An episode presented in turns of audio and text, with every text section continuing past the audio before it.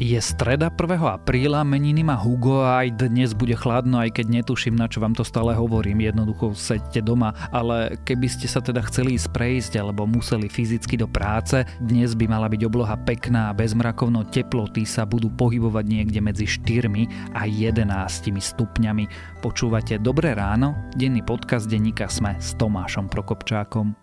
Vedeli ste, že vzduch, ktorý doma dýchate, môže obsahovať škodliviny nebezpečné pre vaše pľúca? Špičkové čističky vzduchu a klimatizácie japonskej značky Daikin účinne odstraňujú alergény, vírusy aj baktérie. Vďaka tomu môžete dýchať doma, na pracovisku, prípadne na home office, trikrát čistejší a zdravší vzduch. Viac na www.daikin.sk.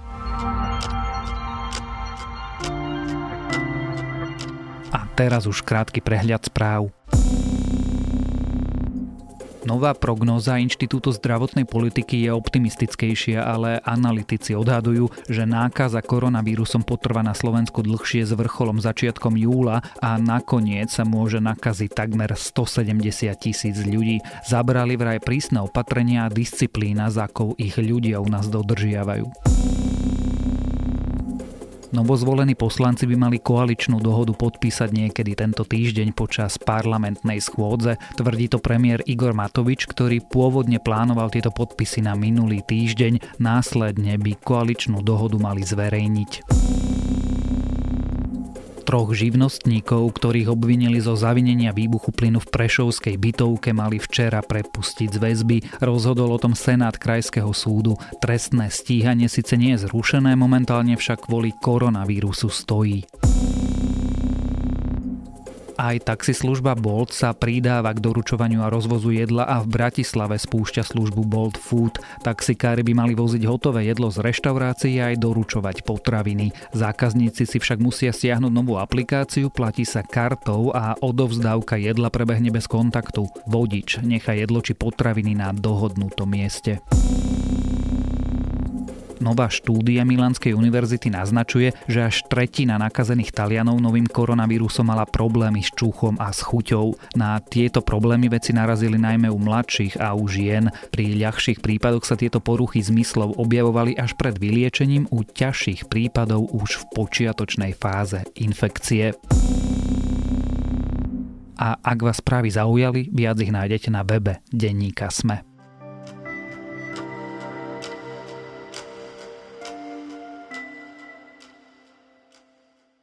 Označovali to tak trochu za papalášizmus.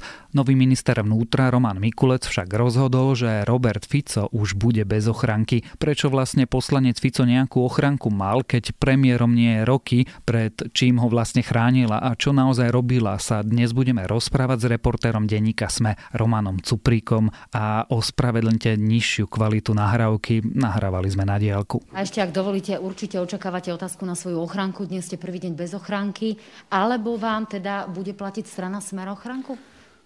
Pani redaktorka, bolo nevyhnutné ukončiť spoluprácu e, s príslušným úradom.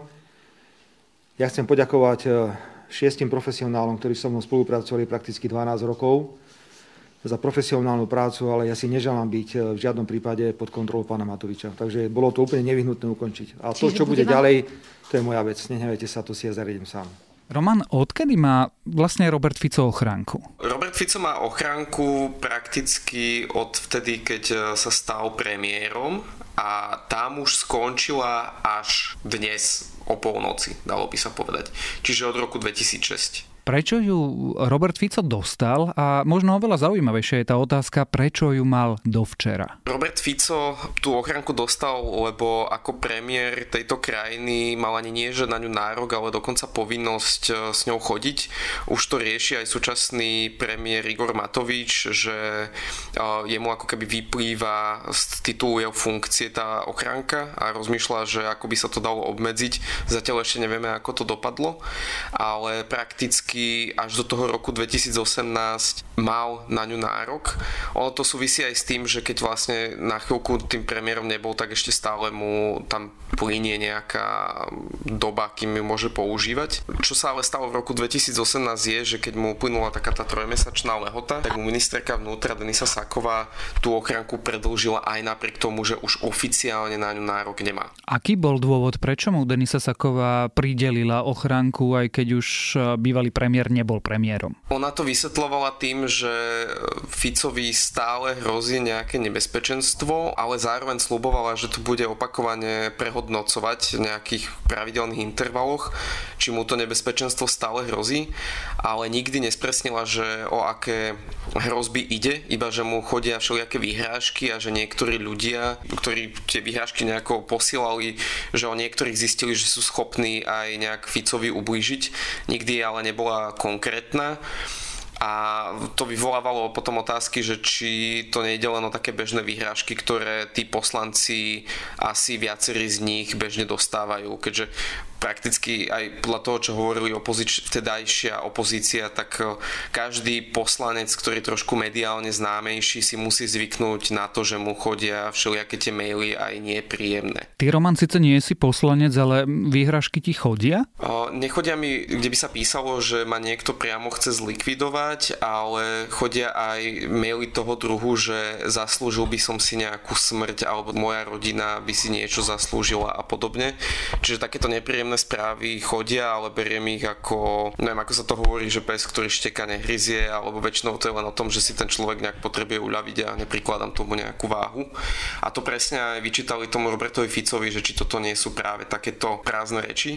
Viac menej aj médiá sa potom zasnažili zistiť, že či tie prípady riešia aj polícia, alebo teda ak sú naozaj takého vážneho charakteru, tak proste policia by sa tým mala zaoberať. Pýtam sa vlastne preto, že ono to je bohužiaľ, či chceme alebo nechceme súčasťou našej práce. Pri Ficovej ochranke sú ale dôvodné pochybnosti, že je cieľom bola jeho ochrana. Robert Fico si za to môže aj sám, nielen tým, že aký je tajnostkár ohľadom toho, že či si tú ochranku zaslúži, ale aj kvôli tomu, že on sám ako keby nedodržiaval tie bezpečnostné opatrenia a často sa pohyboval aj bez tej svojej ochranky. Napríklad e, Bulvár ho odfotil, ako bežne si ide zabehať po hradzi alebo sa prejsť manželkou bez toho, aby tých svojich dvoch ochrankárov mal tam so sebou. Čiže ak mu naozaj hrozí také bezprostredné nebezpečenstvo, že tú ochranku potrebuje, tak prečo sa s ňou pohybuje bez nej, hej? A tak ho nafotili aj pri Bonaparte, keď tam ešte býval. Myslím, že ho zachytili aj ako šoferuje auto sám a nemá teda túto ochranku.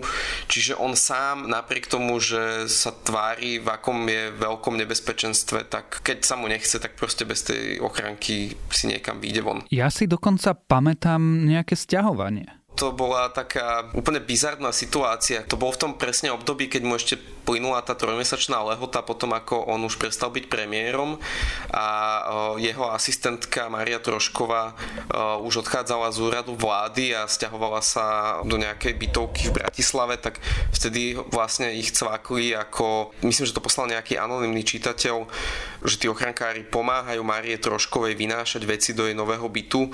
Myslím, že tam videl nejaký obraz a podobne podobne.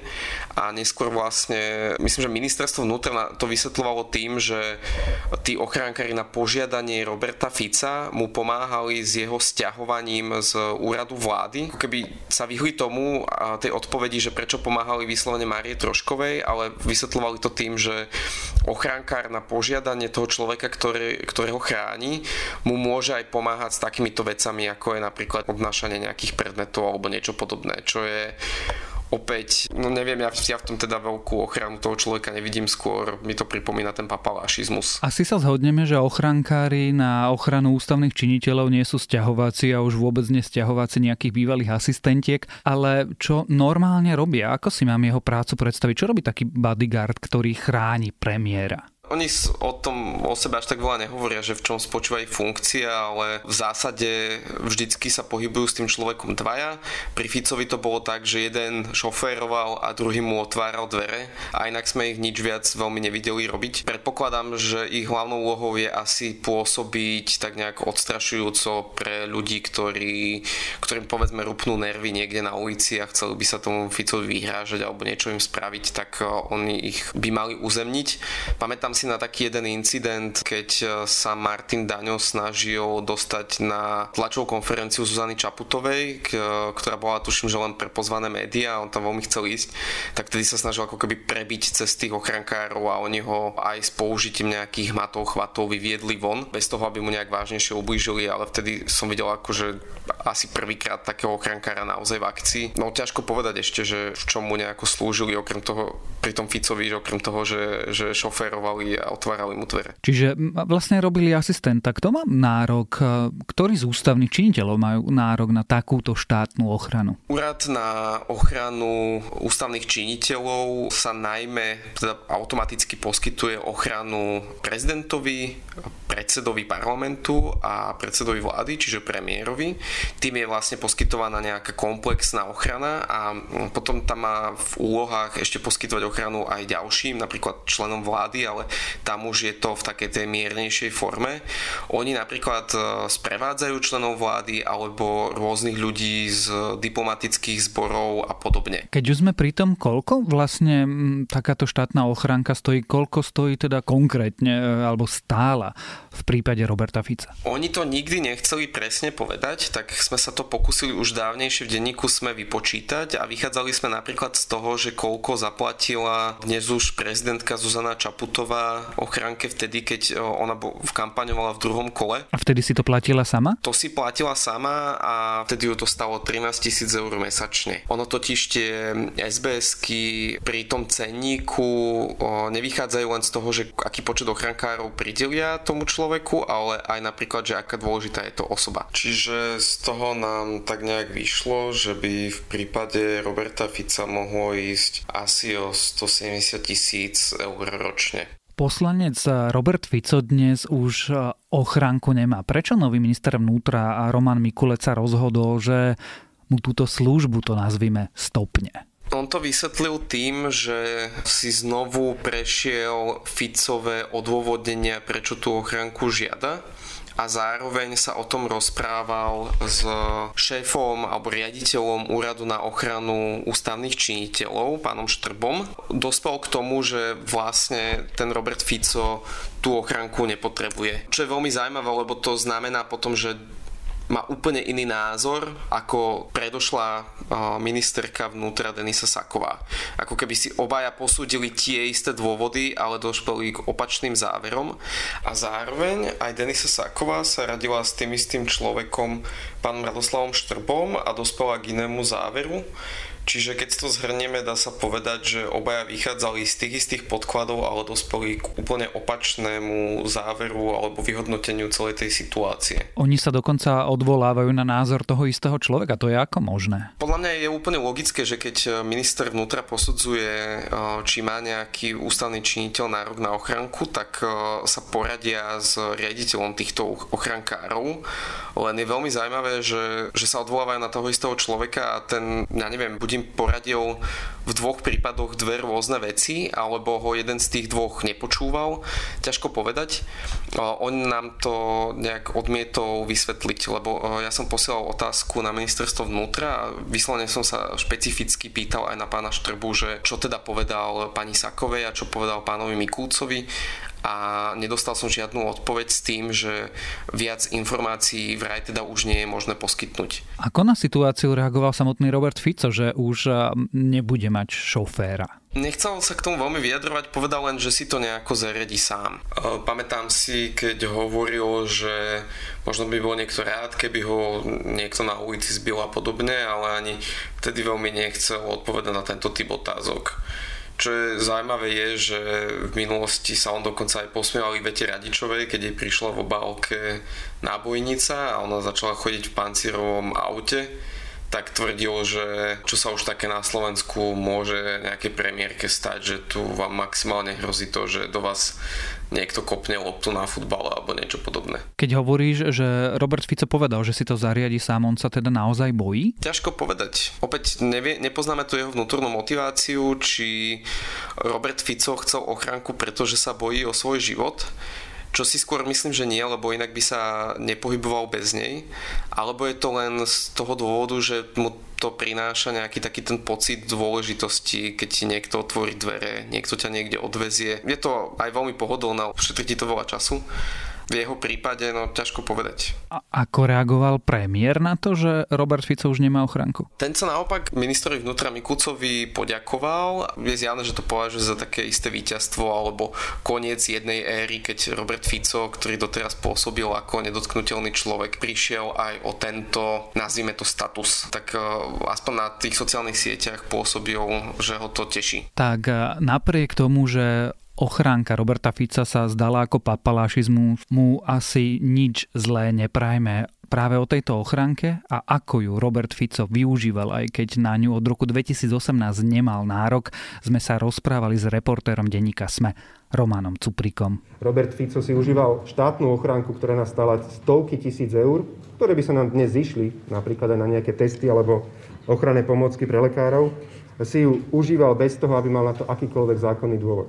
Jednoducho kamarátka Saková vybavila, podpísala, hoci na to zákonný dôvod neexistoval.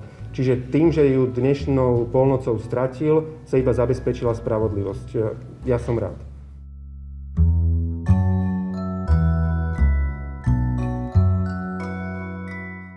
Moje dnešné odporúčanie je na zajtra, teda na štvrtok 2. apríla. Ak ešte nemáte o 5. podvečer program, naši kolegovia nachystali videokonferenciu na tému, ako vo firmách reagovať na krízu vyvolanú epidémiou. Ak teda máte firmu, ste remeselník alebo drobný živnostník, hostia z biznisu vám môžu poradiť, ako zaviesť krízové riadenie, ako a aké prijímať rozhodnutie, ako chrániť značku aj svojich zamestnancov, či ako sa chrániť pred platobnou neschopnosťou. Pre Prenášať budeme konferenciu zajtra o 17.00 na SME a na kanáli Denika SME na YouTube.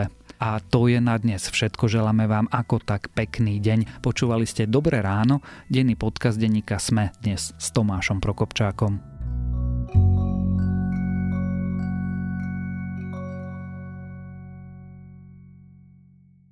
Stihli ste sa počas podcastu zamyslieť, či doma dýchate zdravý vzduch? Ak chcete mať istotu, spolahnite sa na čističky vzduchu a klimatizácie japonskej značky Daikin.